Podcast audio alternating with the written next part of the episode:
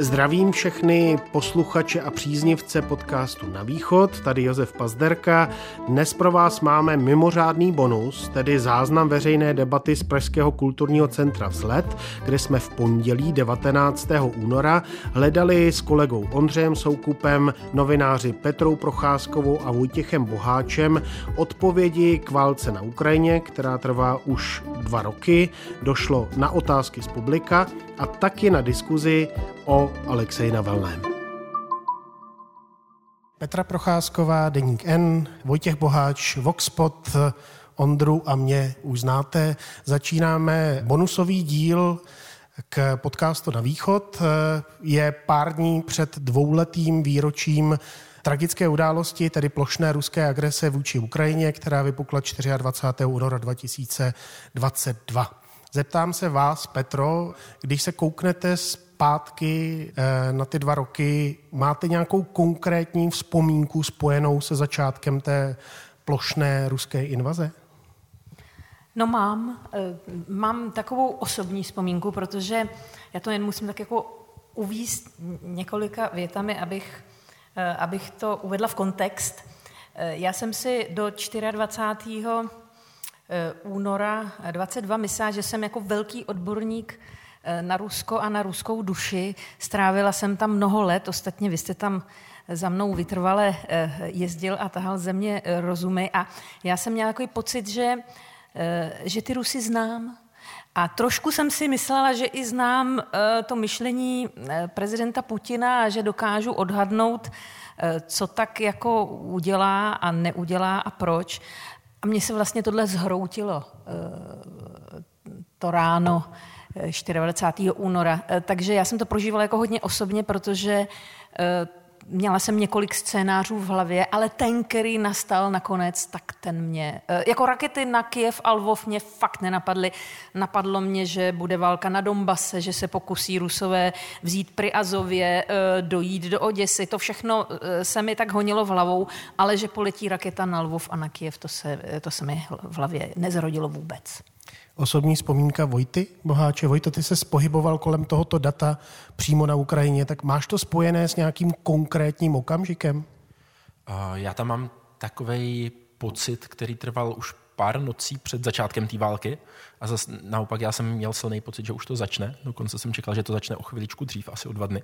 A my jsme jeli na sever na hranici s Běloruskem, kousek od jednoho ruského ležení a pamatuju si ten jako takový studený déšť a jak jsme jeli nocí, ztratili jsme signál a blížili jsme se k té hranici a vlastně Putin tenkrát měl ten projev, kterým uznal separatistické republiky a my jsme dojeli do takového městečka úplně bezprostředně jako u hranice. A tam jsme našli nějakou čajovnu, kterou jsme vůbec nečekali, že by, by tam byla. Kluci se tam dívali na fotbal a do toho si z mobilu četli zprávy jako a řešili, jestli to teda začne nebo ne. Kouřili u toho šíši, my jsme tam seděli s nima. A bylo to takový jako hrozně temný, ponurý a takový jako strach, bude to už dneska nebo to bude až zítra. My jsme tam s nima zůstali dvě noci nakonec a tu druhou to přiletělo, vlastně když jsme nespali, tak vlastně pak to, co si pamatuju, jako tady ten nástup toho ještě starého světa, který jako vedl k tomu, že to přijde, kdy jsme čekali na ten útok a pak vlastně to zasvištění raket nad hotelem, a kdy jsem jenom vzbudil Majdu Slámovou fotografku a řekl, hele, tak to začalo, je to tady. My jsme se v tom díle, který vlastně uváděl tuhle naší debatu, snažili nějak připomenout celou tu atmosféru kolem toho tragického data. Ondra v té době navštívil Mariupol a jestli se nepletu, tak ty se s Ondro vracel přes Kyjev a tam jste se s Vojtou taky potkali. Můžeš vzpomenout, jaká byla atmosféra ve vzduchu? No, upřímně řečeno, já jsem odjížděl z Mariupolu ještě právě před tím zmiňovaným projevem Vladimira Putina o, ohledně uh, uznání uh, D N R, L N R. A, a tehdy já jsem měl pocit, že prostě nic nemůže stát. Protože uh, v tom Mariupolu jako to vypadalo skutečně jako prostě nějaká jako prostě vydírání ze strany uh, Kremlu. Přišlo mi, že přece oni nemůžou být takový magoři, aby zahájili ten útok, když prostě budou chápat, že Prostě ty Ukrajinci se budou bránit. A což prostě byl velký kontrast oproti tomu, když jsem byl v Mariupolu poprvé, jako na začátku roku dva tisíce patnáct, kdy si myslím, že takových třicet procent obyvatel by v zásadě jako nemělo vůbec nic proti jako připojení k Rusku. A tam ten, jako, tendence byly jako jasný. Oni teda si to představovali, že by to bylo jako v Krymu. No, že prostě přišli by ty zelený mužíci a všechno a, a dostali by ty ruský penze a, a všechno a bylo by to na, jako paráda. A o těch prostě osm let později už uh, veškeré iluze vyprchaly, ale a já jsem tam fakt jako nemohl najít ani jednoho člověka, který by aspoň nějak jako řekl, no ale teď my jsme vlastně jako Rusové a my bychom spíš jako... Našel jsem spoustu lidí, kteří nadávali na vládu v Kyjevě, to bezesporu, ale jako oproti tomu, co tam bylo předtím, tak jsem říkal, to, to je nesmysl prostě. A teprve vlastně až, když byl tady ten projev, a který byl ještě jako pozdě, ono to bylo někdy v jedenáct večer českého času, protože ještě se nějak vraceli olympionici z Pekingu. A, a já už jsem s tou dobou si říkal, a už na to kašlu, tak jsem si odevřel flašku vína, že už to prostě potom jenom jako půjdu spát. A koukám na to a furt tam zase, jako Lenin vytvořil Ukrajinu, ukrajinské hranice, OK, dobře, rozumím, to už bylo, jako, už taky předtím byl štáb uh, Ukra- uh, rakousko-uherského generálního štábu, který vymyslel Ukrajince a tak dále, jako dobrý. A, a pak najednou slyším, jak on říká, no, a Lenin vlastně vytvořil tu současnou Ukrajinu a, a oni teďka trhávají jeho pomníky a říkají tomu dekomunizace. A on se tak podíval do své kamery a říkal, takže dekomunizace, chcete dekomunizaci, my vám ji můžeme ukázat. A já si pamatuju, jak jsem tak jako už uvolněný, prostě tři čtvrtě na dvanáct, že jo. A mám tu skleničku s tím bílým v ruce a, a říkám si, a do háje. A tady máme problém. Jako tady už ta standardní logika nějak přestává fungovat. Do útoku vlastně zbývalo kolik? Čtyři dny? Petro, vy jste zmínila, dneska jsme po dvou letech, víme toho na jedné straně hrozně moc, na straně druhé si myslím, že vlastně je důležité si připomenout ten okamžik toho, jak jsme toho Vladimira Putina do toho dvacátého čtvrtého února dva tisíce dvacet dva nějak četli. A mě zajímá pro začátek téhle diskuze to, co se stalo špatně, že jsme nebyli schopni uvěřit těm americkým varováním. My jsme to krátce uváděli s Ondrou v tom úvodním díle, jak vlastně Američani byli v trochu prekérní situaci po Afganistánu, věděli, nevěděli, před, předvídali něco, co nakonec se stalo něco jiného. Oni byli vlastně jediní, kteří teda do toho veřejného prostoru, jestli se nepletu, tak od, už od konce roku dva tisíce dvacet jedna vnášeli jasné varování. Něco se stane, velká invaze. Ani samotní Ukrajinci, včetně prezidenta Zelenského, vojáků, když jsme dohledávali třeba u Valerie Zalužného, že o toho jeho vystoupení čtrnáct dní předtím, tak on říká, bereme to strašně vážně, chystáme se, ale je to psychologická hra. Co jsme četli, Petro, špatně, že se to nedalo lépe odhadnout? No, já si myslím, že to ne- netýká se jen Putina, jo? Že hm, my jsme tady taky teď taková bublina, jo? A e- jako větší bublina se díváme na to Rusko a na konání Putina z, z prismatu nějaký naší logiky. A když tedy jako používáme tu naší logiku a ty jaksi naše hodnoty a, na, na, na, a naše prostě příměry toho, co je logický a prospěšný a správný, tak to vůbec nefunguje. Jo? A to teď nemyslím, jako že bychom si o Putinovi měli myslet, že je to slušný člověk, teda teď mě nenapadlo nic, nic jiného, ale že to, co dělá, by z našeho pohledu mělo mít právě nějakou logiku, nějakou prospěšnost pro něj, pro Rusko. A to, to vůbec nesedělo, že jo? Protože ten útok na Ukrajinu, tahle velká válka, to Rusko strašně devastuje a pokud on mohl aspoň trochu předvídat, jasně, já vím, tak myslel si, že vezme Kyjev za tři dny, že tam budou pochodovat v parádních uniformách, ale přesto musel, musel tušit, že dojde k velký mezinárodní izolaci a ty všechny ty následky si mohl, si mohl spočítat. Tak já myslím, že ta chyba naše je v tom, že my do toho podsouváme ty naše, naše představy o tom, co je dobré, co je špatné, co přinese prospěch té zemi, co je logické. Naše logika v Rusku fakt nefunguje a to mě právě na mě nejvíc štve, jo? Že já jsem tam prožila skoro jedenáct let, vím, že ta naše logika tam nefunguje a zase jsem tomu jakoby, zase jakoby podlehla. Tak myslím si, že vůbec jako pohled... A děláme tu chybu furt. To není, to není jako jenom, že jsme neodhadli, co Putin udělá v únoru dvacet dva.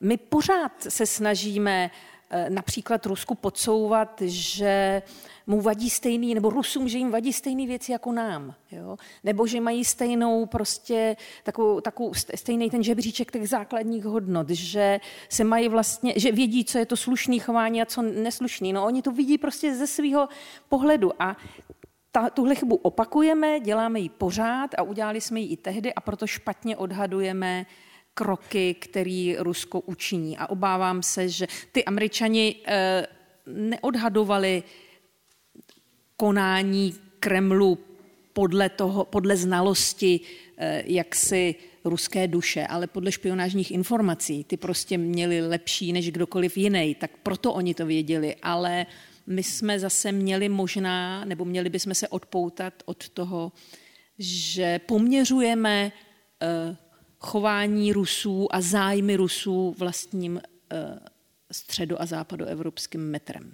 Mimochodem těm e, e, varováním Američanům, jako mě na tom hrozně baví, na tomhle momentu těsně před tou invazí, takový ten moment, jak se v tom Kremlu všichni jako koukají, kdo to teda je, odkud to, protože ty Američani vědějí věci, který ví úplně omezený počet lidí. Jo? A tak si jenom říkám, jak ta, jak ta špionama prolezla celou tou mentalitou za, jako utajování věcí, jak ta skupinka kolem toho Vladimira Putina vlastně úplně běsná z toho, že ty Američani vědějí úplně všechny věci, včetně toho, jak se posouvá to datum a tak dále. A to no, on se tak jako zužuje, že jo? Ta, právě proto, nebo ty kremlologové, kteří ještě aspoň trošku mají nějakou představu o tom, co se děje v Kremlu, tvrdí, že se od určitý chvíli jako velice zúžil počet lidí, který dostávají nějaké informace, který mohli a můžou k Putinovi, se kterými on jako otevřeně hovoří, tak jestli to byly třeba desítky lidí před pár lety, tak teď jsou to pravděpodobně jednotlivci. Jasně. A přesto teda, a úplně naprosto veřejně, že ty Američané říkají, stane se to, stane se to zhruba k tomuto datu a tak dále. Vojto, ty jsi jeden z mála lidí, kteří už předtím byli hodně i verbálně nervózní z toho, že nějaká věc jako plošná invaze může nastat. Opět, kde jsme jako společnost, jako Západ, jako lidé, kteří se věnují postsovětskému prostoru, udělali chybu v tom čtení té situace? Tak uh, já jsem si vlastně taky myslel, že to nepřijde až do listopadu uh, dvacet jedna a v listopadu dvacet jedna jsem si na celý den sedl. Začal jsem zkoumat vlastně, proč se děje to, co se děje a pamatuju si, že večer toho dne jsem si řekl, OK, tak to bude, protože to dává hrozný smysl. Myslím si, že ta jako velká chyba, kterou jsme dělali, je za prvé, že jsme neposlouchali moc Putina. A když jsme ho poslouchali, tak jsme si říkali, že jenom blábolí. Já obecně mám tendenci politiky spíš poslouchat, a když něco řeknou, tak jim spíš tak nějak věřit, když není důvod jim nevěřit. A druhá věc je, že jsme si vkládali do Putina nějakou vlastní racionalitu, což já si myslím, že jedná racionálně, velice, ale každý jedná racionálně na základě informací, které má a na základě nějakého světonázoru, který má.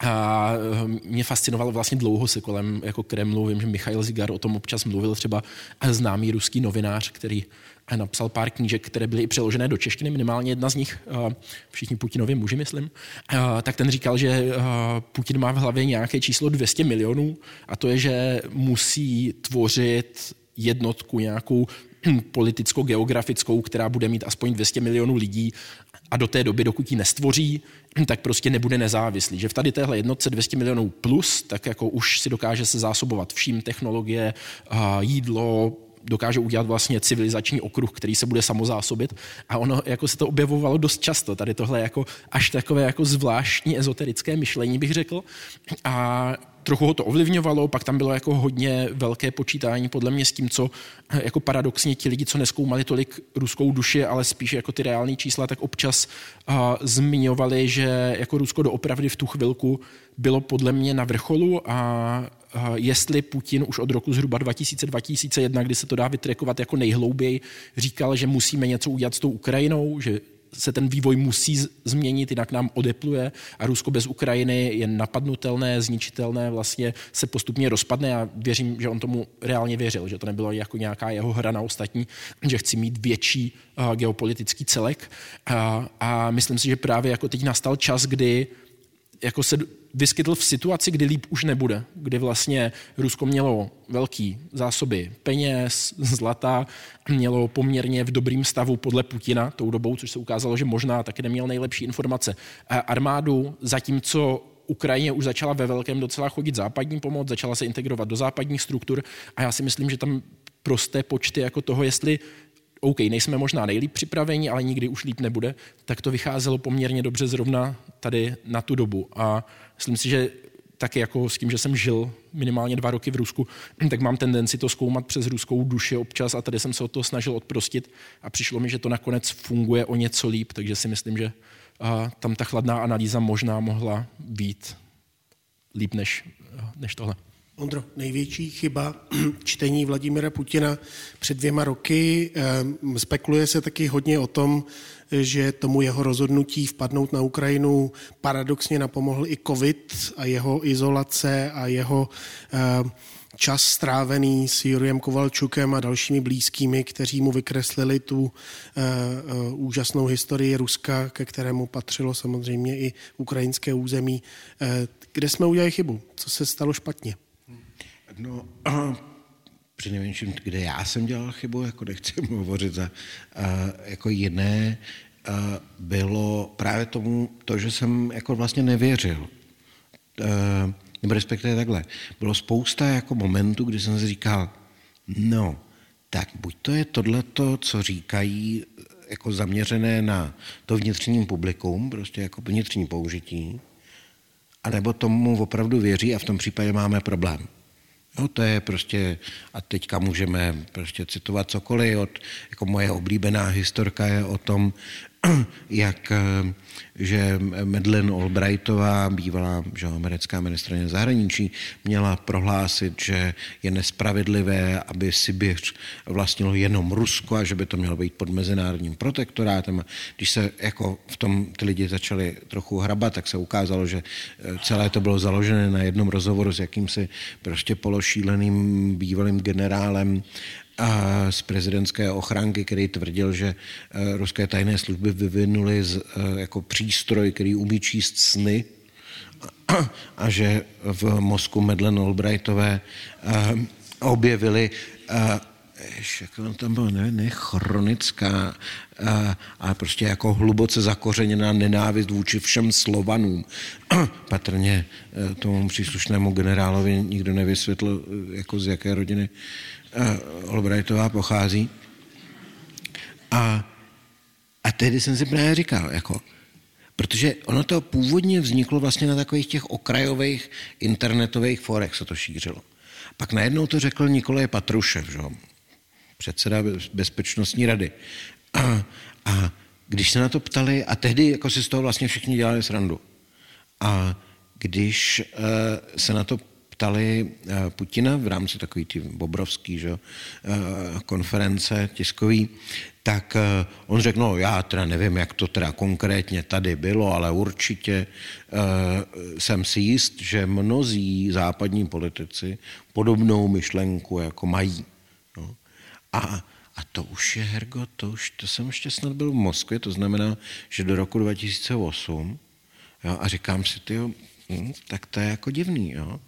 A, a pak to prostě pokračovalo se všema těma uh, dalšíma věcma, ale já jsem si furt říkal, no to je prostě, on potřebuje jako sjednotit ten národ, že jo, prostě není politika, tak prostě musí vědět.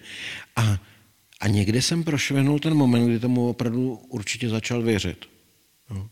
A no a potom už jako se nedalo... Vrát. I, i díky té pandemii, která samozřejmě výrazně zúžila ten jako okruh těch lidí, kteří jako přijímali to rozhodnutí. No.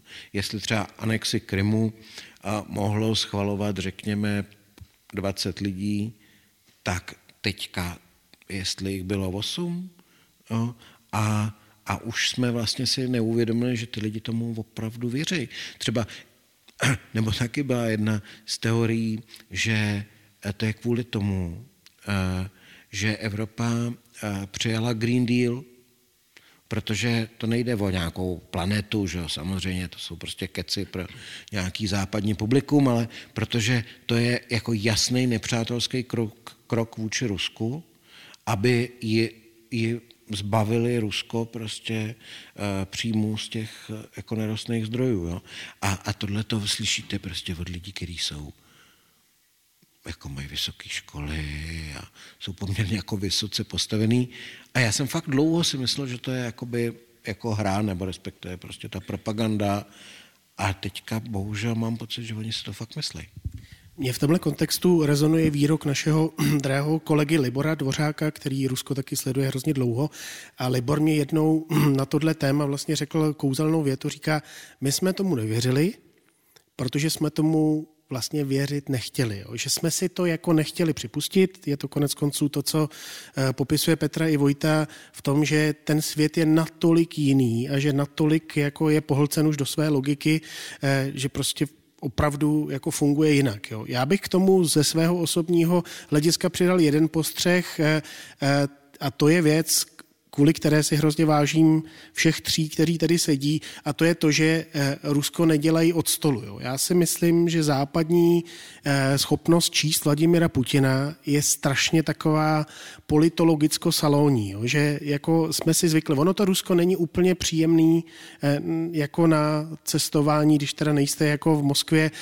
Je to svět, je to jako vlastně těžký.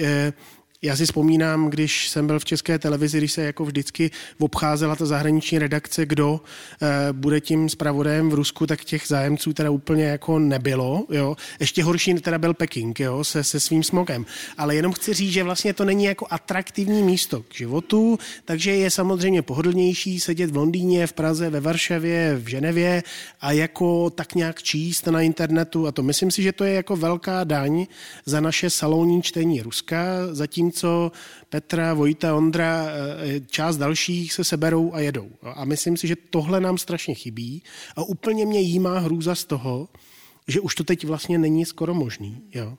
Že i vlastně spousta těch ruských novinářů, který eh, byli odvážní a šli do toho a, a jeli do toho terénu a vnímali tu ruskou glubinku a popisovali ji. Dneska se dějí v Rize nebo v Berlíně nebo kdekoliv jinde, protože ani ten prostor pro to není možný. A vlastně jako úplně vidím, jak nám ujíždí ta realita toho, kam se cyklí ten, ten, ten ruský režim. Druhá věc je, že i vlastně i v tom ruském prostředí eh, se to tak jako zvláštně dostalo do takového do takového guláše. Já si vždycky vzpomínám během toho natáčení v Moskvě, že jsme dost často pro komentář jezdili do moskevského centra Carnegie, nebudu tam ty zmíněné kolegy úplně jmenovat, někteří byli skvělí, ale někteří byli vlastně úplně úžasní v tom, že oni podle dotazu toho novináře jako vycejtili, co vlastně chce říct a tak nějak, jako on ten Putin, rozumíte, jo, on, jako, on je racionální, že? Ale vlastně, když se to tak vezme, tak trochu racionální není a tak dále, že se vlastně v tom jako vytvořil takový guláš, který mohl znamenat úplně cokoliv a tak to tak jako plynulo svým tím a my jsme potom na konci zaskočili, že se stane něco, co vlastně vůbec nečekáme, takže jsme z toho v šoku. dvacátého čtvrtého února dva tisíce dvacet dva se stalo něco, co se stává jednou za dekádu, dvě. Myslím, že všichni si pamatují, co v ten moment dělali, stejně jako třeba jedenáctého září a tak dále. Teď pro mě, co je hrozně důležité, že my jsme jako najednou od té doby začali si spojovat věci, které se předtím jako nespojovaly. A, ale stalo se, stalo se něco jako zásadního, co jsme třeba díky té události pochopili o Putinovi, kromě toho, že je teda jako ne, nečitelný, že, že nás zaskočil nebo něco takového. Petro, co vy jste si z toho vlastně odnesla, co si jako do toho nesete dál, protože strávila jste celý devadesátá léta a v Rusku, sledujete to dvacet třicet let, tak co nám to vlastně před těma dvěma roky a ty brutální události, které následovaly, co nám to jako vlastně říká směrem k tomu? Já mám nejdřív námitku, jo, jako co jste říkal, tak mně přijde Rusko jako úplně nejideálnější místo k novinářskému konání. Já to vím ze svých zkušenosti, jak to říkáte, jo, tak já jsem odjela do Ruska, protože tam nikdo jiný nechtěl, protože všichni moji mužští kolegové v zahraniční redakci odjeli na západ a... Oni právě byli ty salónní teoretici, kteří pak no, ne, oni si mysleli, že jako to Rusko už není zajímavý, tak ať tam jede nějaká ženská. Takhle to přesně, přesně bylo. Takže já si myslím, že Rusko je jako pro novináře úplně, úplně úžasná země, ale... A, a to souvisí s tou vaší otázkou, jo. Jak prostě si myslíte, že už to víte a pak se ukáže, že nevíte, nevíte nic. Je to prostě země obrovských paradoxů a překvapení. A ještě jako jednu věc, která taky souvisí s tou otázkou a taky s tím, co jste říkal. To je úplně přesný, jo.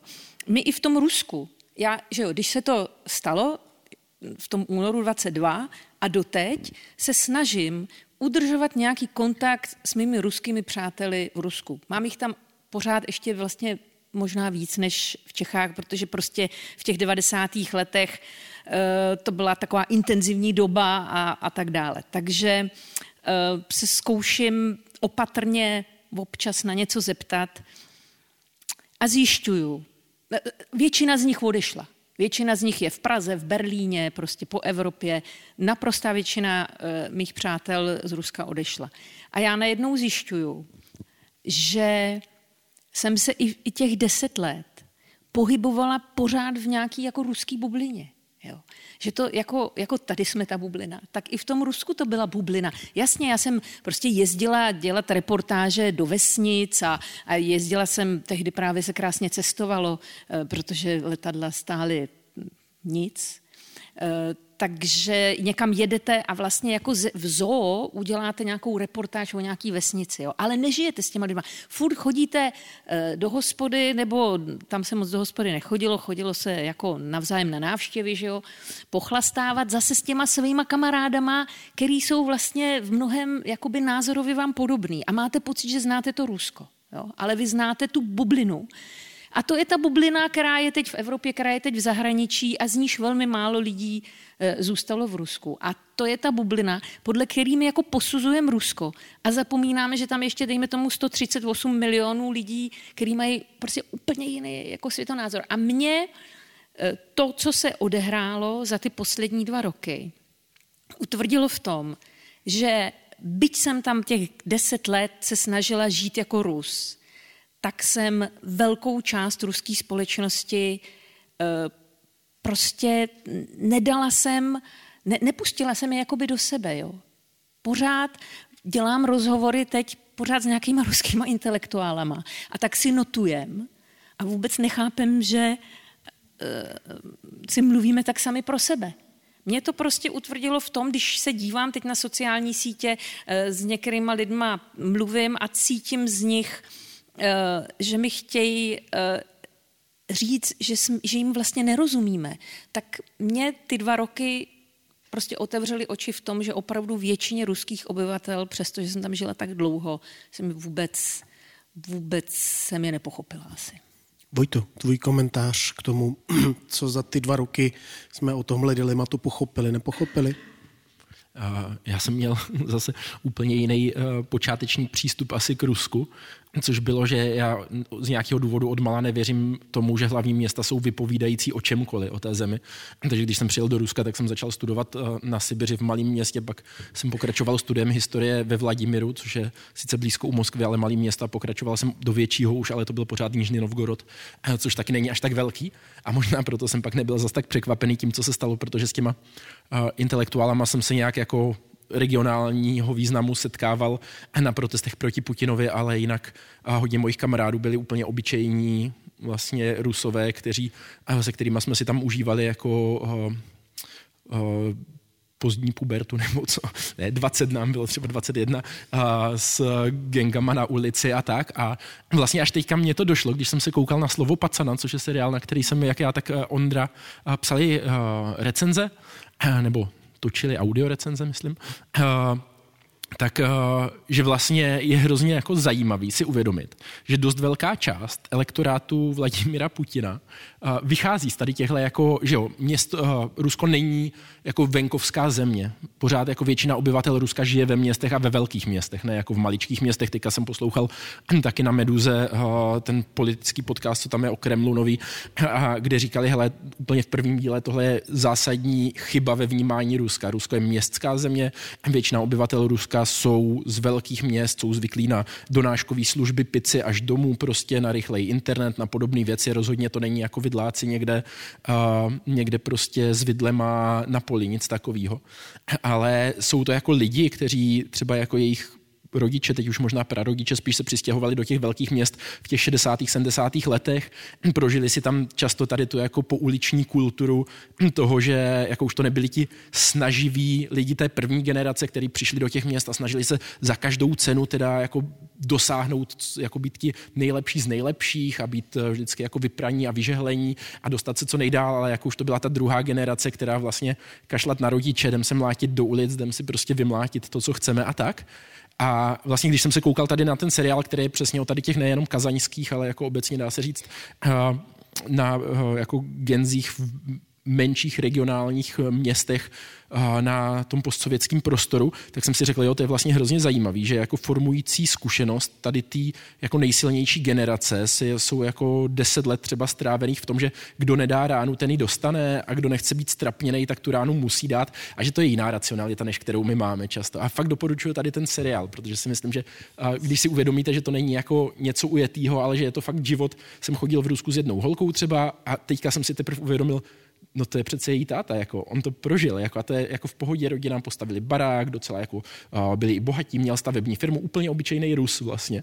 A A vlastně jsem si řekl, že až teď jsem si spojil ty historky, co mi vykládal s tím, že jo, on tady tím vyrostl a on je zvyklý na to, že prostě ženská se má držet zkrátka, uh, někomu, kdo tě urazí nebo si na tebe vyskakuje, tak máš dát ránu. A pak jsem si to převedl do té geopolitiky a říkal jsem si, no jo, ale ono to tak je, jako když doopravdy cítíte, že to nepřátelství, který je tam propagovaný ve velkým, a to vlastně bych reagoval ještě na Ondru uh, s tím Green Dealem, že my, já jsem to psal jako jeden z těch argumentů v tom svém listopadovém článku, vlastně to s tím Green Dealem, že oni to tak cítili a vlastně ono je jedno, jak my to myslíme, že my děláme Green Deal, protože chceme vlastně mít čistou a nezávislou energetiku, pro ně to je ohrožení a reálně jako, když by se povedlo, tak ve výhledu jako třicet let jsou bez zisků, který je teďka financujou do velké míry, což za mě byl jako jeden z těch důvodů, proč do toho šli a je úplně jedno, že my to myslíme ne proti ním. Oni si to přeberou, že to proti ním je, takže provokujeme, takže musíme dostat ránu, takže je vlastně tady ta politika toho útoku proti nám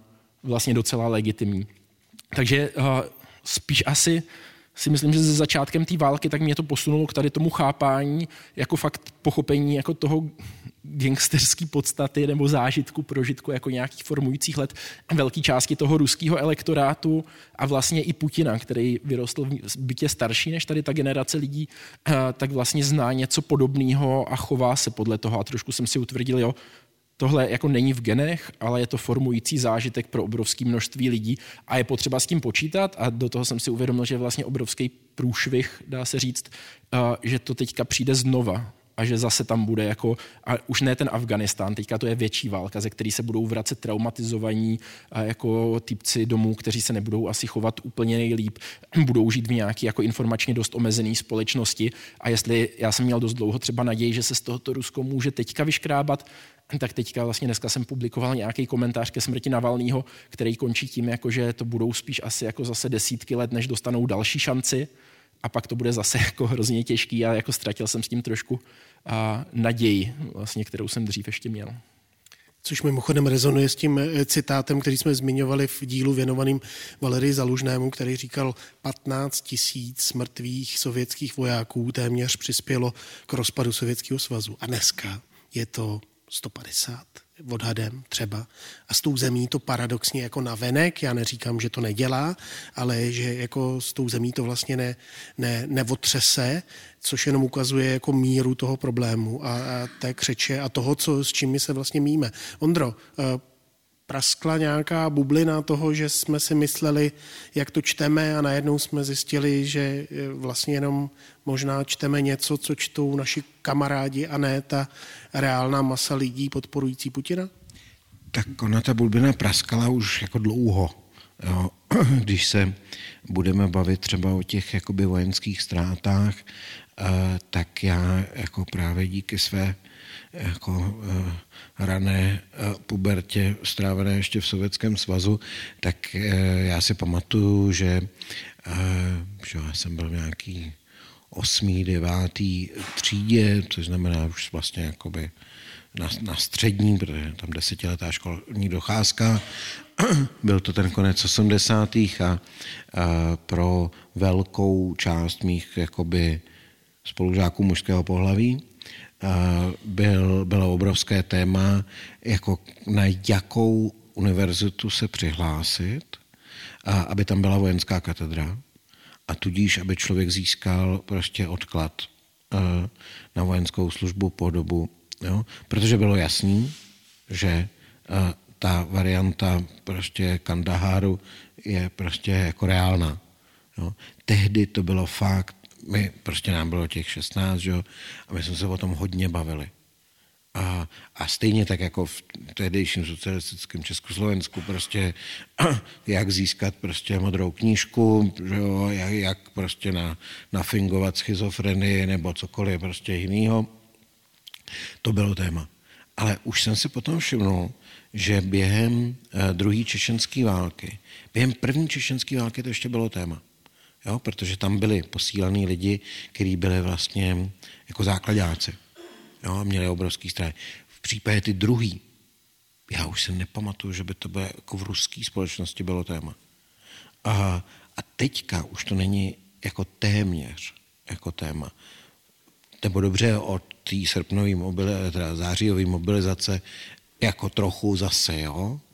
Protože jsou e, tam lidi, e, právě ty prostě všechny matky, manželky, jejichž prostě blízcí jsou na té frontě, ale často mi přijde, že oni třeba vystupují za to, aby byla nová vlna mobilizace. A jako ne kvůli tomu, že by věřili nějak tomu, že bude vítězství jako díky tomu, ale že by jako ty, ty, ty naše by mohli pustit jako domů a přišli by tam noví, že jo. A takže prostě zrovna mezi tady těma lidma, jako no, hajzlové, oni se vyhýbají ty mobilizaci a naši tam prostě mrznou v těch zákopech. Je to mnohem eh, jakoby utilitárnější nebo prostě jako atomové atomovizovanější jako společnost, že opravdu každý jede hlavně jako za sebe a, a, a, a ta logika, jak už jsme vlastně zmínili, prostě slovo pacaná, ale a, ostatně sám Vladimír Putin někde říkal, že a, jakože virus v leningradských podvarotně, že v těch jako a, dvorech tehdejšího Leningradu, a že prostě ví, že když prostě tě zaženou jako do kouta, tak prostě první, co musíš udělat, je prostě okamžitě zaútočit jako ta krysa. No. A, no a tehdy jsme si řek, všichni tak jako říkali, no, no to je těžký dětství. Jako. A, a teďka to máme prostě jako i v té zahraniční politice. Uh... Hodně mluvíme teď o Putinovi, o Rusku, napadenou zemí je Ukrajina, která v určitým slova smyslu nás taky všechny zaskočila. Jo? Předpoklady nejenom Putina, ale vlastně západních spojenců Ukrajiny byly tři dny, možná tři týdny, ale to je tak všechno. Mně se vybaví ten obraz, ten je teď dost často popisován v některých těch vzpomínkách. dvacátého třetího února je Dmytro Kuleba, ministr zahraničí Ukrajiny, přijímán v Bílém domě. Naprosto bezprecedentní situace, aby prezident přijímal ministra zahraničí. A, a výraz Bidena tomu Kulebovi, když mu jako říká, něco se stane, je jako pohřební řeč, jako, jako je to smutný, ale už to tam někde prostě jede. Jo. E, ty Ukrajinci e, navzdory všemu a navzdory těm obrovským ztrátám, které jsou taky nepochybné, e, překvapili nejenom teda ten svět, ale možná trochu sami sebe. Když se podíváme jenom na příběh Vladimira Zelenského, Volodymyra Zelenského, tak je to vlastně jako přerod od toho Vladimira k Volodymyrovi, ruskojazyčného kluka z Krivého rohu, který je zvolen prezidentem míru. Stačilo. Už ko, žádná konfrontace, dohodnem se, Donbas, furt mě tam rezonuje to video, jak on jede přesvědčovat ty vojáky a řve na ně, jako složíte ty zbraně, protože vám to říkám, jsem nový prezident a oni mu je nechtějí dát. A on sám sebe, přestože dělá do poslední chvíle vlastně všechno pro to, aby, aby jako dosáhl toho míru, tak vlastně přesvědčí, že teď je prezident války a postaví se tomu všemu. Opět, každého z vás se ptám, co ta válka a ty dva roky říkají o ukrajinské společnosti, překvapila vás, víme, že to není černobílé, víme, že je spousta výzev do, do budoucna, ale co z toho si berete ze strany Ukrajinců? Petro. No, ono se, to máte pravdu, o ty Ukrajině, stejně jako o Rusku, se strašně blbě mluví jako o nějakým prostě molochu, jo. A zrovna Ukrajina úplně speciálně je země, že strašně často se na besedách jako lidi ptají, a co ty Ukrajinci? No tak který Ukrajinci? Jako Ukrajinci z Volyně, z Lvova, z Kyjeva, nebo z Donbasu, anebo z toho pri Azově, nebo tam někde prostě na tom jihu. To fakt se to, speciálně na Ukrajině, se ty nálady v těch nuancích strašně lišej a uh, já prej se nemá používat slovo mentalita, tak nějaký ty kulturní nánosy jsou tam prostě strašně různý. Co je spojilo v té první chvíli, když letěly ty rakety, to bylo podle mě uh, něco mezi vztekem a překvapením a totiž bylo strašně málo lidí v tu chvíli, kteří by tomu tleskali. Jo. Postupně už se tam jako projevují ty různý názory na to, jak by se to mělo řešit a jestli Zelenský to dělá dobře nebo nedělá a tak dále, ale myslím si, že ten, ono tak nejde asi o Lvov třeba, jo, ale Charkov, to bylo město, Mariupol, tak o tom mluvil Ondra, my jsme tam taky s Ivou Zímovou a, a s Martinem Dorazídem jezdili a to bylo město, já bych neřekla, že třicet procent, já bych řekla, že víc lidí tam uh, čekalo, až z Volnovachy uh, přijdou uh, ruští, jako ruské jednotky a jednotky D, DLR, ty doněcký, jakoby Doněcký lidové republiky. A podobný to bylo v Charkově, kdy Charkov bylo ruskojazyčný město. Jo. Mě jako nepřekvapilo, jak se zareagoval Lvov. To je přece úplně jasný, jo, nebo Volyň, nakonec i ten Kyjev. Ale co bylo překvapivý, jak zareagoval třeba Charkov, jo, že prostě eh, tohle ruskojazyčné město se najednou eh, sjednotilo v tom názoru, že tohle je fakt moc. Neřekla bych, že v těch ostatních nuancích byli jednotní, ale že tohle je moc, na tom se v tu chvíli shodli. A jestli se člověk něco dozvěděl o Ukrajincích, tak spousta lidí se dozvěděla, že Ukrajinci existujou, jo? Protože uh, je tak brali uh, tak nějak dohromady, že jsou to takový jako východní Rusové. Oni mají samozřejmě strašně spoustu společného, uh, ale jistý jako rozdíly tam jsou a jestli můžu zmínit jeden, aby jsme tady neseděli jako do rána, tak jeden, který uh, už mám vypozorovaný dlouho, protože já jsem jezdila často autem mezi Moskvou a, uh, a, Česk- a Prahou uh, a to jedete většinou teda přes tu Ukrajinu, takže to mám odpozorovaný, že oni jsou daleko víc občani. Oni daleko víc do všeho kecají. Jako vládnout Ukrajincům je fakt těžký, protože oni neustále nějaký revoluce, povstání, prostě hejtmani a já nevím, co všechno. Dva Ukrajinci, tři politické strany. Přesně tak. Ano. Oni, a, a je to vidět, ono to má svý stinný i světlý stránky, tak tou světlou stránkou je to obrovský dobrovolnictví, který se samoorganizuje. Já jsem tohle ještě nikde na světě neviděla, aby v tom chaosu byla taková logika, která funguje. Jo? To máte pocit, že to nikdo neřídí, ale ono to nakonec dosáhne svého výsledku. A to je fakt dost jako ukrajinský, že oni nejsou zvyklí delegovat zodpovědnost za sebe sama někam daleko. Oni si naopak, pro někoho možná až moc, furt chtějí řešit všechno, všechno sami. Jo? A, a to jsme viděli mnohokrát při těch různých barevných revolucích, které tam byly a tak dále. A naproti tomu Rusové, a já to teďka nehodnotím jako znamínkem plus nebo mínus. Rusové jsou naopak zvyklí delegovat e, zodpovědnost za svý životy někam.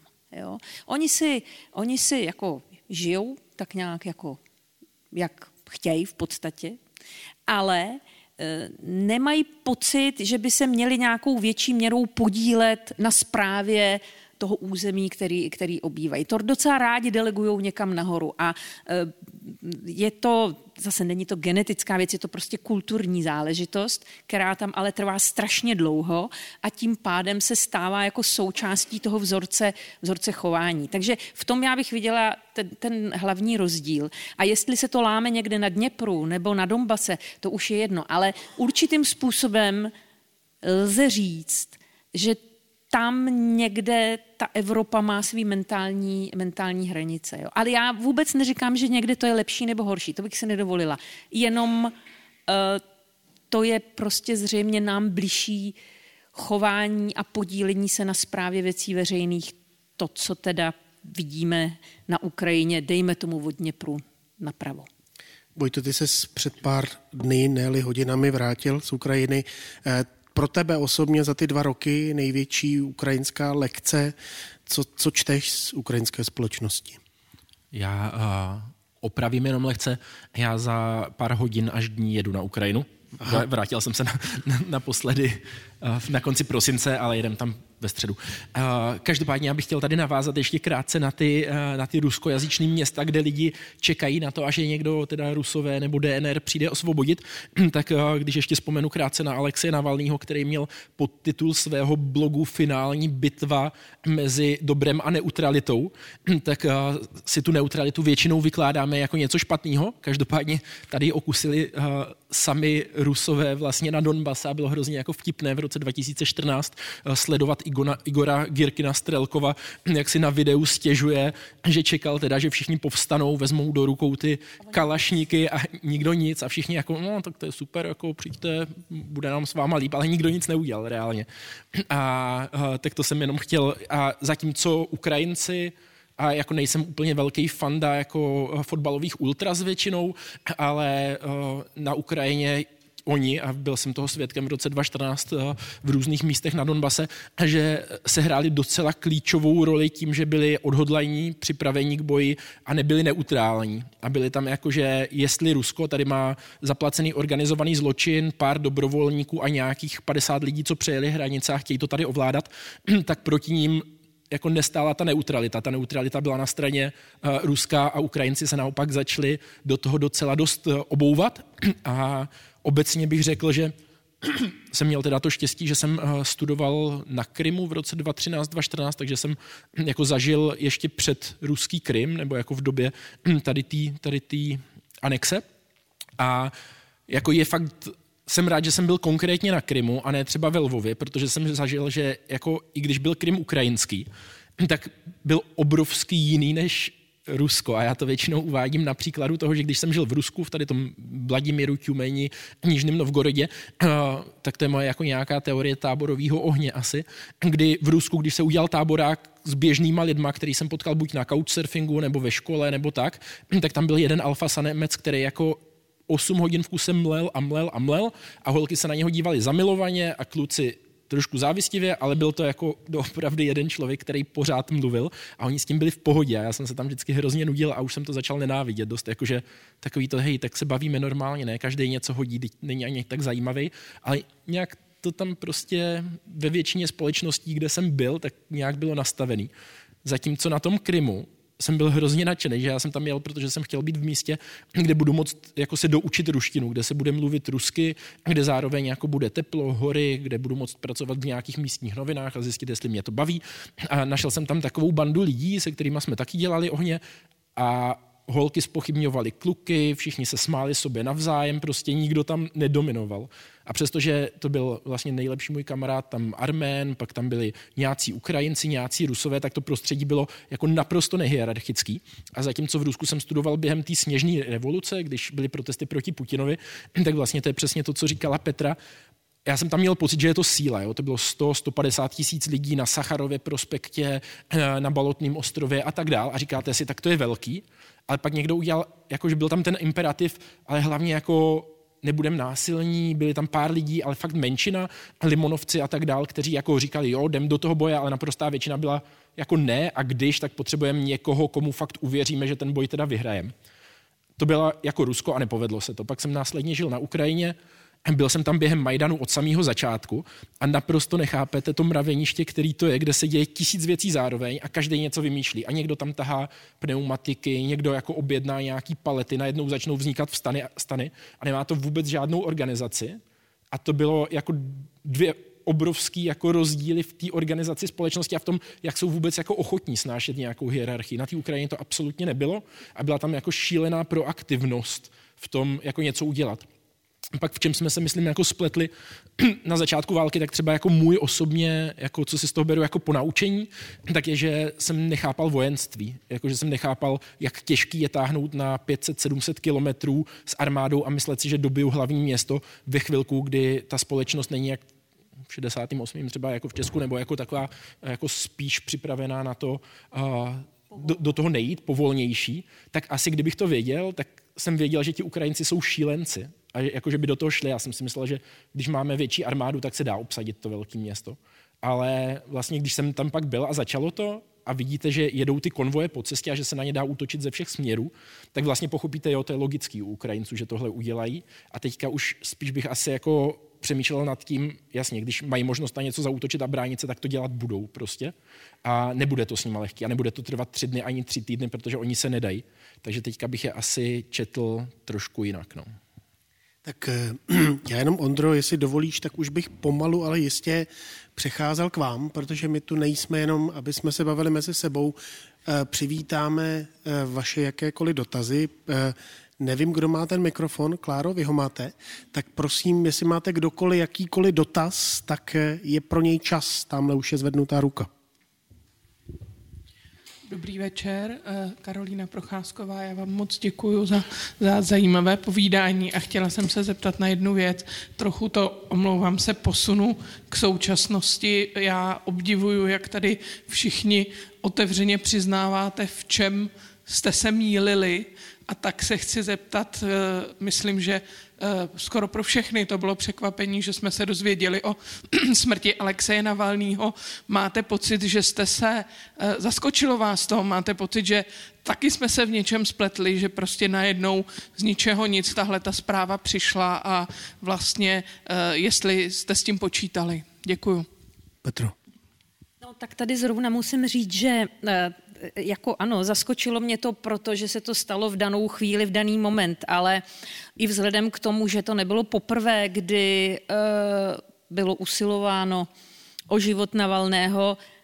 Víte co, když jako dostanete takovejhle flaster v, v ruském v ruském lágru, e, když e, nemlčíte, a ten Navalný se všemožně snažil pořád být v mediálním prostoru. Jestli jste někdo viděli to poslední video, ten jako jasně, kromě toho, že všichni hodnotí to, že tam na tom videu vypadá zdravý a stojí na nohou a že je nepravděpodobný, že druhý den to s ním sekne, tak on si tam zase dělal srandu z toho soudce, že jo. A je to taková ta sranda, což si myslím, že třeba Putina, jak jsme tady o něm tak hovořili, tak uh, jsme se možná dostatečně nezmínili o jeho charakteru a za tu dobu, co on je osobou veřejnou, už jakýsi charakter jako lze vysledovat. To je člověk, který uh, nesnese posměch. Uh, nesnese, že se mu někdo jakoby nepodvolí. A on s tím Navalným měl problém, že jo, tak jako zavřel ho a on furt mlel. A kdyby mlel jenom nějaký třeba politický proklamace, to by asi nevadilo, ale on si fakt z něj dělal srandu, ponižoval ho, navíc byl vyšší a hezčí a to prostě, to měl tenhle problém i s Chodorkovským totiž, jo, to fakt jako není sradek, se podívejte, co ten Putin dělal, teď už to nemůže dělat, už je starší, ale jak se furt slíkal do půl těla, jezdil na těch lodičkách, tahal ty obrovský ryby a amfory a tygra uspával, pak jako pták letěl přece v čele toho hejna, no to není úplně jako standardní chování, jako... Jo? A, um, on o něm Navalný řekl dědek zabarikádovaný v bunkru, že jo? Ano, to je a, taky on, prostě... no, a teďka tady máte chlapa, nad kterým máte absolutní jakoby moc, ani ho nenazvete, jak se jmenuje, zavřete ho, to je málo, tak ho pošlete ještě tamhle za polární kruh a on furt mele a furt si z vás dělá srandu. Tak co s tím? Jo. Takže jako já nechci tady tvrdit, že, protože nikdo nevíme, co se přesně stalo. Je možný, že ten člověk byl tak utejraný, že fakt mu selhalo srdce, je možný, že mu něčím pomohli. Nevíme, pochybuju, že to budeme v dohledné době vědět. Každopádně jako strašně ho musel štvát a on se ho podle mě... Byly takový ty diskuze, to si pánové jistě zaznamenali, že první reakce těch oficiálních médií, no jako dikto není pro něj výhodný, pro toho Putina teď před volbama.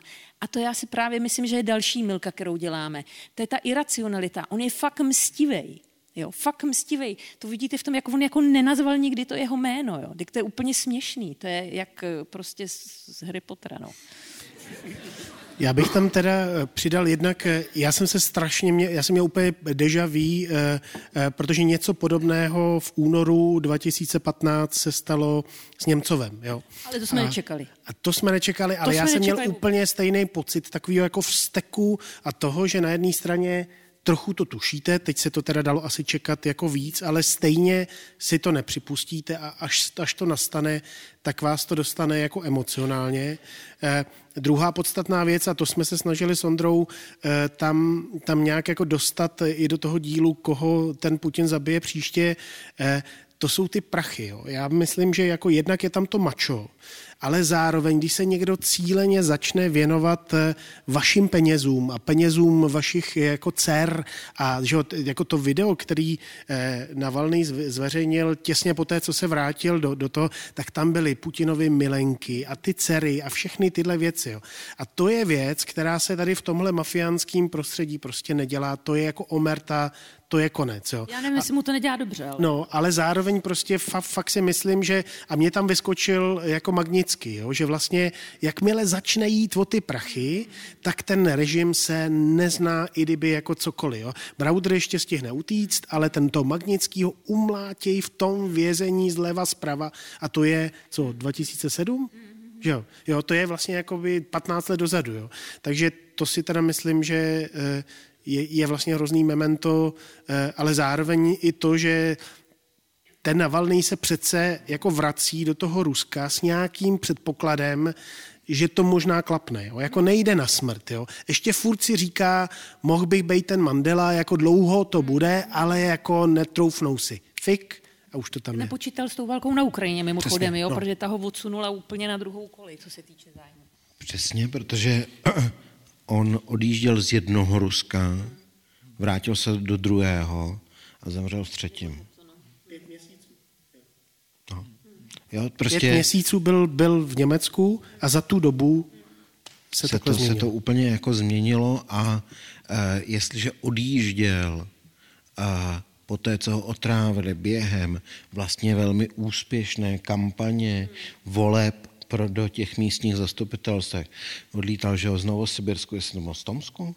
Z Tomsku, a kde se nějaký lidi dostali, který on podpořil, vlastně, jo, odletí, po, po tom necelém půl roce se vrátí do něčeho, má pocit, že a, to pořád ještě dává smysl, že možná teďka bude mít třeba i trošičku větší jako ochranu tím, že to nevyšlo, že to nebudou chtít riskovat. A, a během prostě jako, jako roku jako už všechny jako servítky jsou pryč a, a to, co vlastně, čeho jsme se báli, a on určitě taky, a, a, a jeho žena a všichni jeho spolupracovníci, ale on měl pocit, tehdy aspoň co víme od všech lidí, a, že prostě pokud by zůstal jako v zahraničí, tak by byl out. Prostě už by, by nebyl relevantní pro tu politiku, rozhodl se to uh, riskovat. A, ale nemohl tušit, že tou dobou už Vladimír Putin byl rozhodnej, rozhodnutý jako napadnout uh, jako na plnou Ukrajinu. Vojto?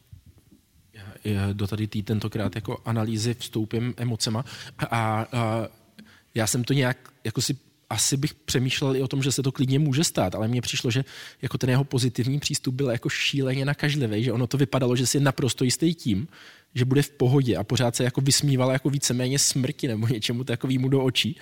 A to bylo vidět v tom posledním videu, ale on takovej byl jako úplně pořád. On takovej byl při návratu, takový to z Německa ještě se mě klepou ruce, ale jedu na rehabilitaci domů, protože si myslím, že taky politicky velice dobře věděl, že kdo Rusko opustí, tak politicky končí, že to v Rusku prostě není průchozí a on byl, uh, myslím, že to říkal Mark Galeoty, můj docela oblíbený analytik ruský politiky, uh, že on je jediný politik v Rusku, že ti ostatní, co tam byli, tak byli buď úředníci, kteří se nějak jakýma si machinacema dostali nahoru, anebo už odjeli, nebo toho nechali, ale on byl jako reálně tělem i duší politik, jako s obrovsky silnou vůlí, který ví ale, že ta politika by v jeho životě skončila ve chvilku, kdy zůstane rok a víc prostě pryč, protože v Rusku je tohle dost nekompromisní, mně přijde, a že když odjedete, tak najednou vás tam dost často lidi začnou brát jako hele, ty seš ten, co uh, se bál a zdrhnul a že je teďka si někde v pohodlí a v klidu na západě a jeho to muselo dotáhnout zpátky. Já si nedokážu představit, že on by zůstal jako venku. A, ale jako jak měl tu sílu a energii, tak mě fakt přesvědčil, že asi ví, co dělá, asi neumře, asi to dá a jako překvapilo mě to hodně a myslím, že to Ruskom změní. Pro někoho ne, ale jakože pro člověka, co tam zažil tady tohle vření, tak vlastně mně přijde, že je to konec těch, jako na nějakou dobu konec těch nadějí. No. Tak nějaký další dotaz tady? Nebo tam nahoře, kdekoliv?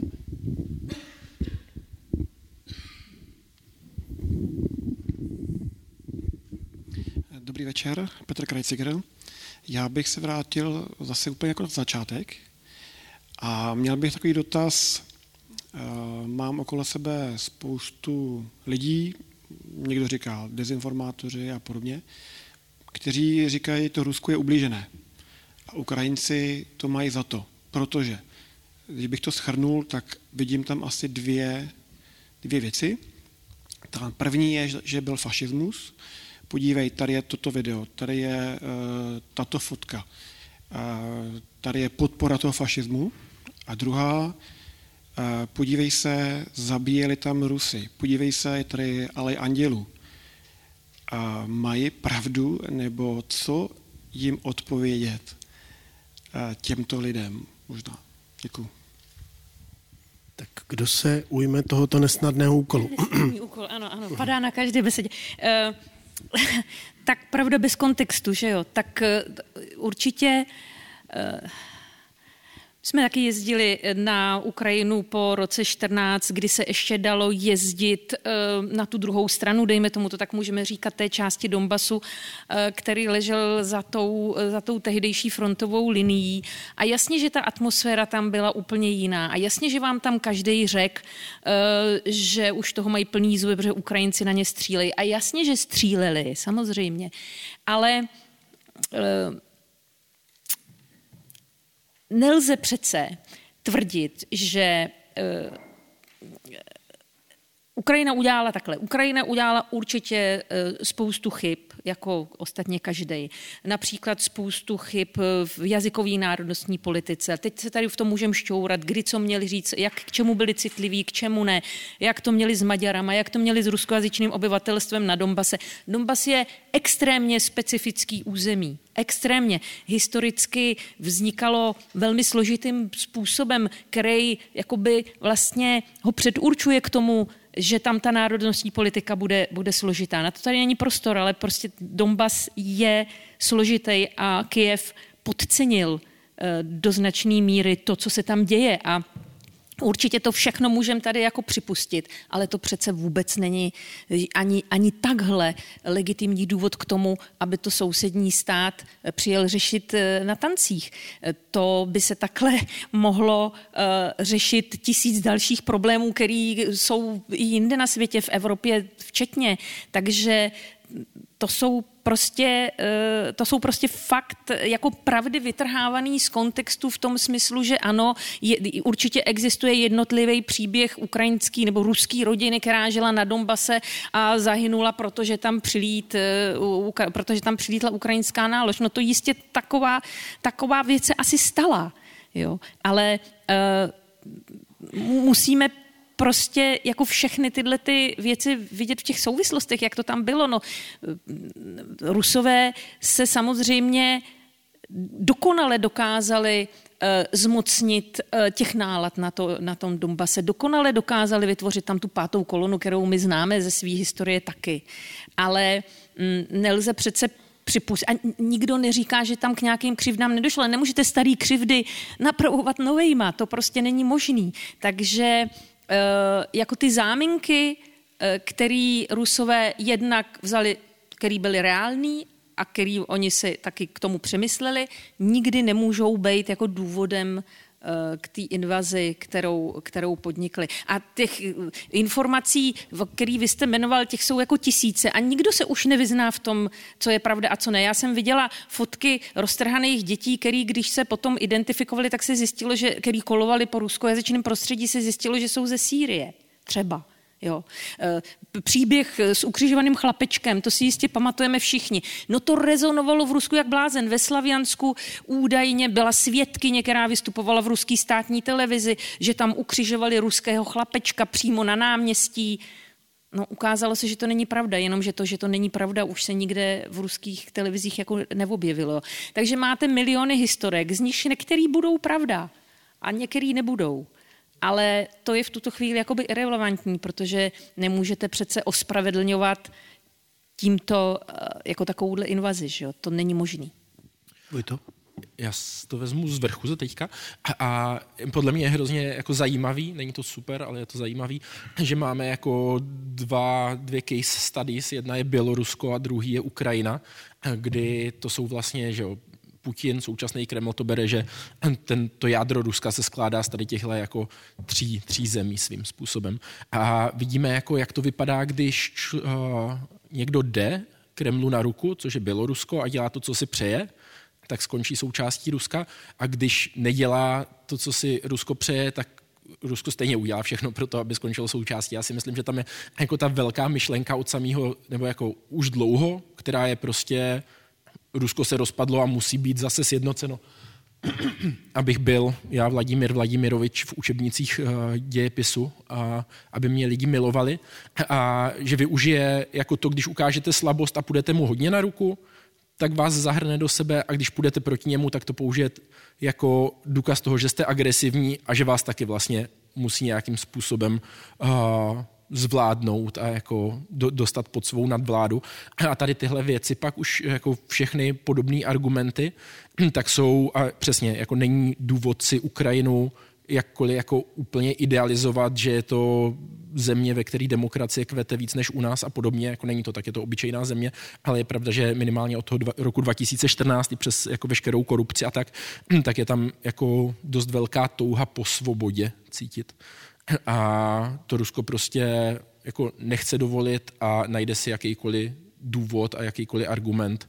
Vlastně cokoliv Ukrajina udělá špatně a může to jako zveličit, tak, tak to použije. Nebo i to, co by Ukrajina udělala, jako co se děje prostě, ale je andělů jasně, ve válce umírají lidi a umírají i děti. Jako není to nepravda, že by něco takového bylo. Vím, že jako na Donbase jako umírali i děti v té aleji andělů, jich je myslím kolem třicet nebo čtyřicet, možná padesát, teďka už asi víc, nevím, jestli to od té doby rozšiřovali.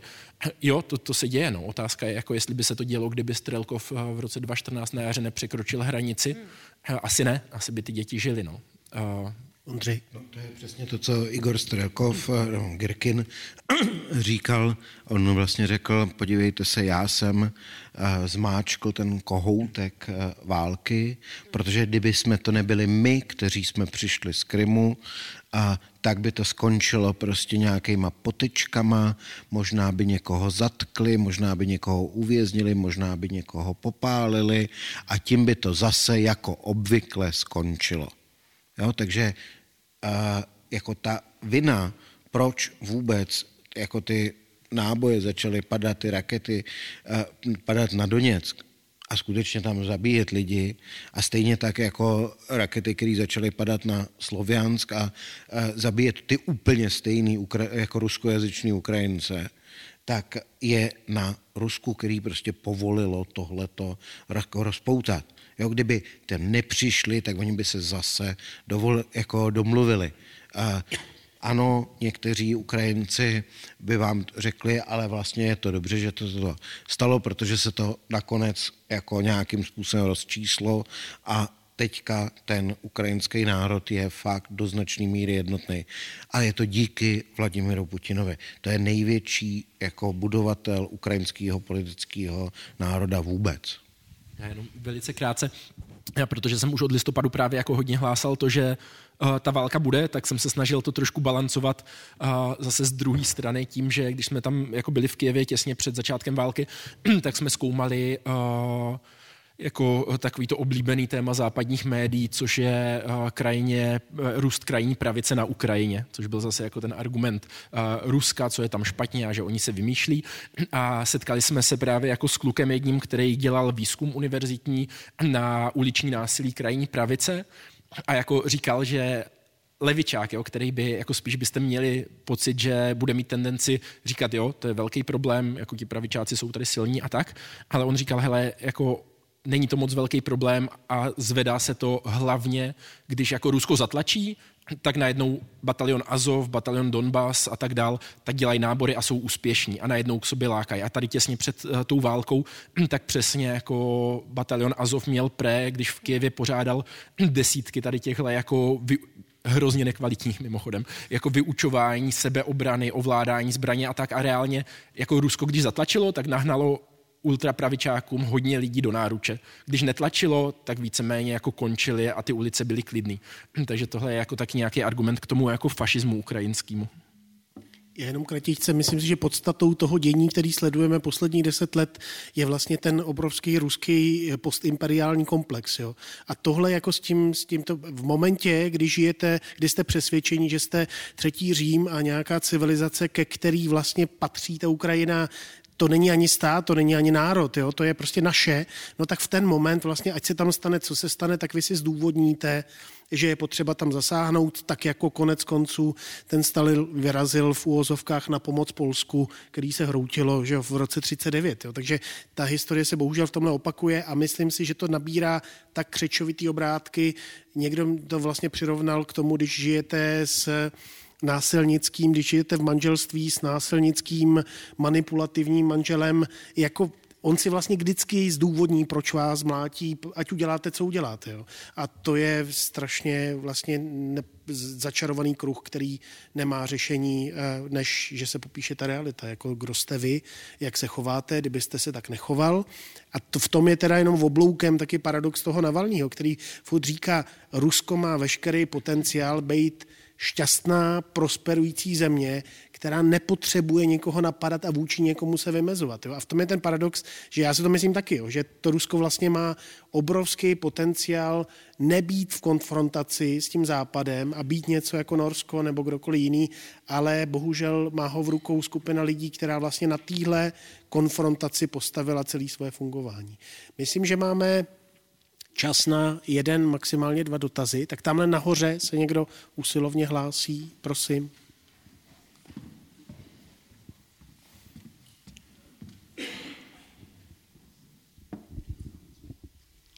Dobrý večer, Veronika Marhounová. Já bych chtěla zeptat na jednu věc. My tady vlastně jsme všichni proto, abychom zjistili co nejvíc informací o Rusku, o Ukrajině, o tom dění. Jestli v Rusku vůbec existuje nějaká touha obecně lidí potom, aby měli oni nějaké informace z druhé strany, znamená jako ze západu. A jestli, pokud jsou, tak jestli mají nějakou možnost. Je, protože já třeba rusky čtu, ale pro mě ten mediální prostor je strašně jako zmatený a nedokážu se orientovat. Je třeba jednodušší číst knížky. Takže podotázka, vychází v Rusku knížky, překladové knihy jako západních autorů, že pokud jako někdo má tu potřebu, tak jestli vůbec jako má možnost uh, si třeba něco přečíst a získat jako nějakou představu o tom, jak my tady o věcech přemýšlíme, a nebo jestli ne, tak jestli třeba existuje nějaká kultura samizdatu, jako byla tady. Jestli třeba vychází tajně Timothy Snyder, kterého si můžete přečíst, když, když chcete. Což já jako někdy nezjistím a možná vy mi to řeknete. Děkuji. Ondro, ty jsi nemluvil, tak začni. Jako není to, nejsme v Sovětském svazu, máme internet, takže v zásadě jakékoliv informace si člověk najde, pořád ještě není zablokovaný YouTube, což si teda osobně myslím, že je spíše otázka měsíců, ale budiš. Není, Ondro, prosím tě, to jenom tě musím opravit. YouTube nebude zablokován, protože je tam prasátko Pepina a Rusové by se prý vzbouřili, neboť uh, potřebují, aby se na to koukali děti. No, uh, do, do té doby, než prasátko Pepina pře, překočuje na YouTube nebo na Vkontaktě, jo. Uh, Uh, nicméně Telegram, který prostě jako si myslím, že má větší uh, pravděpodobnost, že vydrží.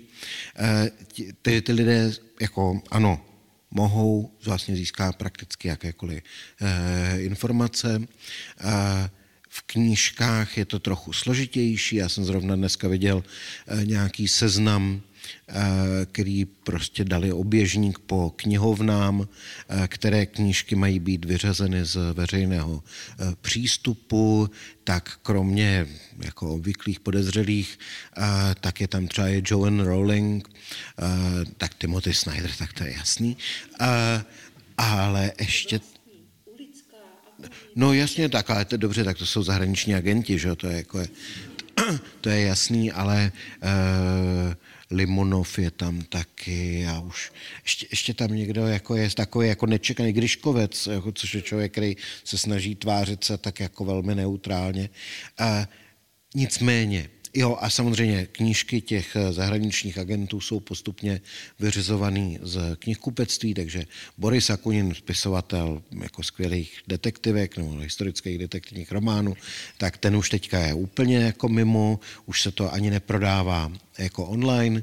E, nicméně všechno ostatní se v zásadě vždycky dá e, nějakým e, způsobem e, sehnat. Otázka je, nakolik ten, ta poptávka je. E, když vidíme, kolik lidí se dívá na třeba videa e, jako toho týmu Navalného, tak furt se poři, pohybujeme v řádu prostě jako milionů a neumíme úplně jako říct, kolik z nich je tedy přímo z Ruska, ale já bych řekl, že tak jako polovina jako určitě. Takže ta, ten problém není v tom přístupu k informacím. A druhá věc ovšem je, že podobně jako prostě za Sovětského svazu, tak vy si musíte potom vybrat, komu to ale řeknete, s kým se o tom můžete bavit. Protože v případě, že budete se bavit o materiálu člověka, který byl, nebo organizace, která byla uznaná jako nežádoucí, tak tam ty tresty jsou snad jako do deseti let. Jako, takže v tomhletom ohledu je to větší problém. Petro? No, to, tak to bylo vyčerpávající naprosto, ale jenom v tomhle se asi ty Rusové zase tak od nás moc nelišej, ne? Co pak tady je někdo, kdo s námi nesouhlasí dneska, že jo? Že žijeme v těch bublinách a oni si taky vyhledávají, kdo jsou diváci Doždě, jo? Televize, která, která musela odejít z Ruska, že jo? Nebo, nebo Echo Moskvy, dneska Echo ef em. No to jsou lidi, kteří už to jakoby vědí, podle mě, jo. A ten zásah mezi lidi, kteří jsou tou šedou zónou, já teď nemyslím takový ty fanatický voliči Putina, to je asi jedno, ale takový ty, ta šedá zóna, která prostě nemá třeba vyhraněný, zá, zá, jako vyhraněný názor, že ten zásah moc velký není. Že jo? A dost se o tom baví takhle ruský novináři, ono jich je hodně v Praze, takže ten kontakt jako máme dobrý, že oni taky jsou si vědomi, že ten jazyk, a to mimochodem odlišovalo třeba Navalnýho od zbytku e, té emigrace e, demokratický. Že on jako našel ten jazyk, e, který byli schopni poslouchat i Rusové, který e, se nezajímají tolik třeba o politiku. Jo? Že ruský novináři v emigraci, což jsou dneska obro, to je obrovské množství médií, podle mě nenašli úplně přístup k těm lidem, který je speciálně nevyhledávají.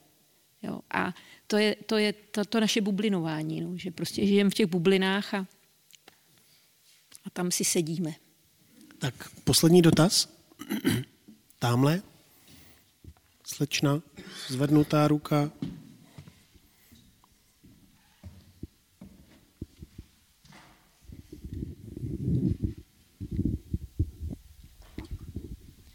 Dobrý večer.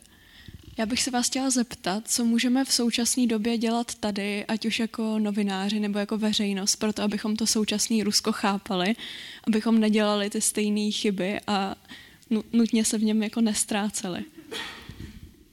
To byl dotaz, který jsem chtěl položit v závěru, takže jste se úplně skvěle trefila. Ale teď teda, kdo se do toho pustí? Vojta, neho, nevohoře. Jo, to je super dotaz. A jako přesto, že tam pořád mám ještě nějaký množství kamarádů, čtu ty média, snažím se číst Moskovského Komsomolce a tak dál, prostě což je bulvár uh, ruský, takový středně velký, uh, tak já se bojím teďka, jak tam nemáme vstup, a je, že to bude hrozně těžký chápat. A Rusko fakt. Jsou země, které se líp chápají analyticky, jakože se na ně podíváte z dálky, přečtete, co se píše a víceméně, když tam přijedete, tak zjistíte, že to tak je. To Rusko je hrozně jako složitý na kombinaci osobní zkušenosti a tohohle. A bojím se, že i já se tomu třeba budu vzdalovat kvůli tomu, ale snažím se jako být v kontaktu. Myslím si, že jako to je i ten problém pak jako ruských novinářů, co odjedou, že dost často začnou jako driftovat pryč od, od té reality, protože ono Rusko fakt je jako hrozně proměnlivý a, a bojím se, že to bude fakt těžký a že jako se uvězníme v nějakým takovým tomu, oni jsou skřeti, my jsme tady jako, jako maják demokracie a tím končíme. A myslím, že to bude hrozně těžký propíchnout a je dobrý, nevím, určitě je dobrý sledovat jako nějaké věci, co nejsou vyloženě politické, protože ty jsou vyhrocený hodně. Takže když se dá číst něco jako kulturního, sledovat trochu jako hudbu, co tam vzniká, nějaký třeba jako i mladší, menší, jako literáty, kteří ještě nejsou tak nutně jako hozený do toho vyhroceného a chápat, jako snažit se to chápat spíš, jako už zase jsme v období, kdy Rusko se chápe skrze literaturu, no to je v pytli. Ale jakože no, mít nějakou kombinaci, mít lidi, co tam třeba čerstvě odjeli, bavit se s nima, jaký to teda bylo, co se tam dělo a tak. A pořád jako se snažit si zpochybňovat to, jak se o tom Rusku tady mluví. Říkat, hele, možná je to jinak a pořád hledat jako jiný přístup k němu trochu, protože já si myslím, že jako ten náš pohled na Rusko bude hodně mylnej už brzo. Jasně, ono je hrozný, šílený a tak. Drsný, tvrdý, plno lidí je tam úplně jako, že se nezajímá, ale myslím si, že my skameníme v nějakým pozici jako absolutního zla a nebudeme chápat, že ta společnost je mnohem komplexnější, takže jako pořád zpochybňovat a vyhledávat nový zdroje, což je hrozně těžký a je těžký to po komkoliv chtít, když nechce být expertem, expertkou na Rusko.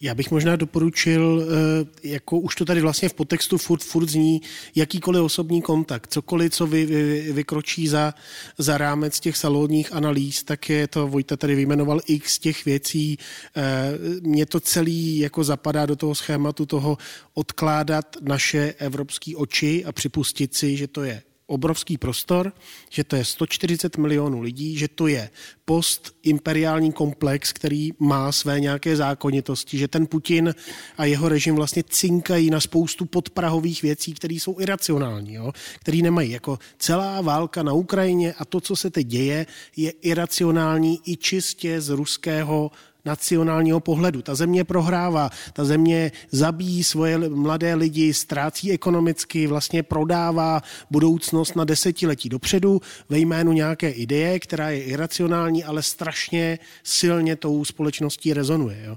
A prostě nepředpokládat věci, ukazuje se to i na tom Navalném, že jo, jako vemte si, my tady celý Západ mluví o něm, ale pravdou je, že pro běžného toho Rusa, jako nejsem si jist, kolik lidí ho zaznamenalo, jak moc to tam rezonuje. Další věc, protikorupční jeho videa, jako kolik to mělo zhlédnutí, my jsme úplně vyskakovali, jsme si říkali, ten Medvěděv a tyhle cty, no to je úplný skandál. Ondra o tom potom psal, pak jsou tam ty dělníci někde, který jako budujou ten Putinův palác v tom Soči a říkají, no ještě, aby neměl ruský prezident takovýhle palác, že jo, jako teď Turci ho mají taky, že jo, a tak dále, jo. Jenom chci říct, že vlastně jako nám naskakují akcenty a věci, které tam ne úplně, anebo ve, ve velké části té společnosti nerezonují. Takže cokoliv, co vám tohle schéma, schéma pomůže nějak jako doplnit, tak, tak, tak určitě. Ale není to snadný úkol a já sám se velmi bojím, že vlastně naše schopnost číst ten,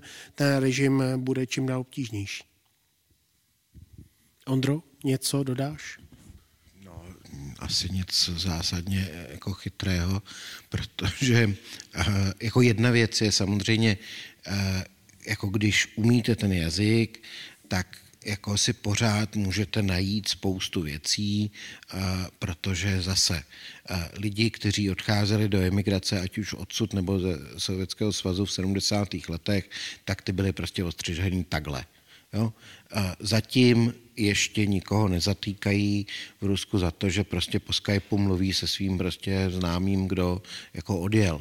Takže my samozřejmě máme mnohem větší prostě nějaký penzum informací, množností kontaktů.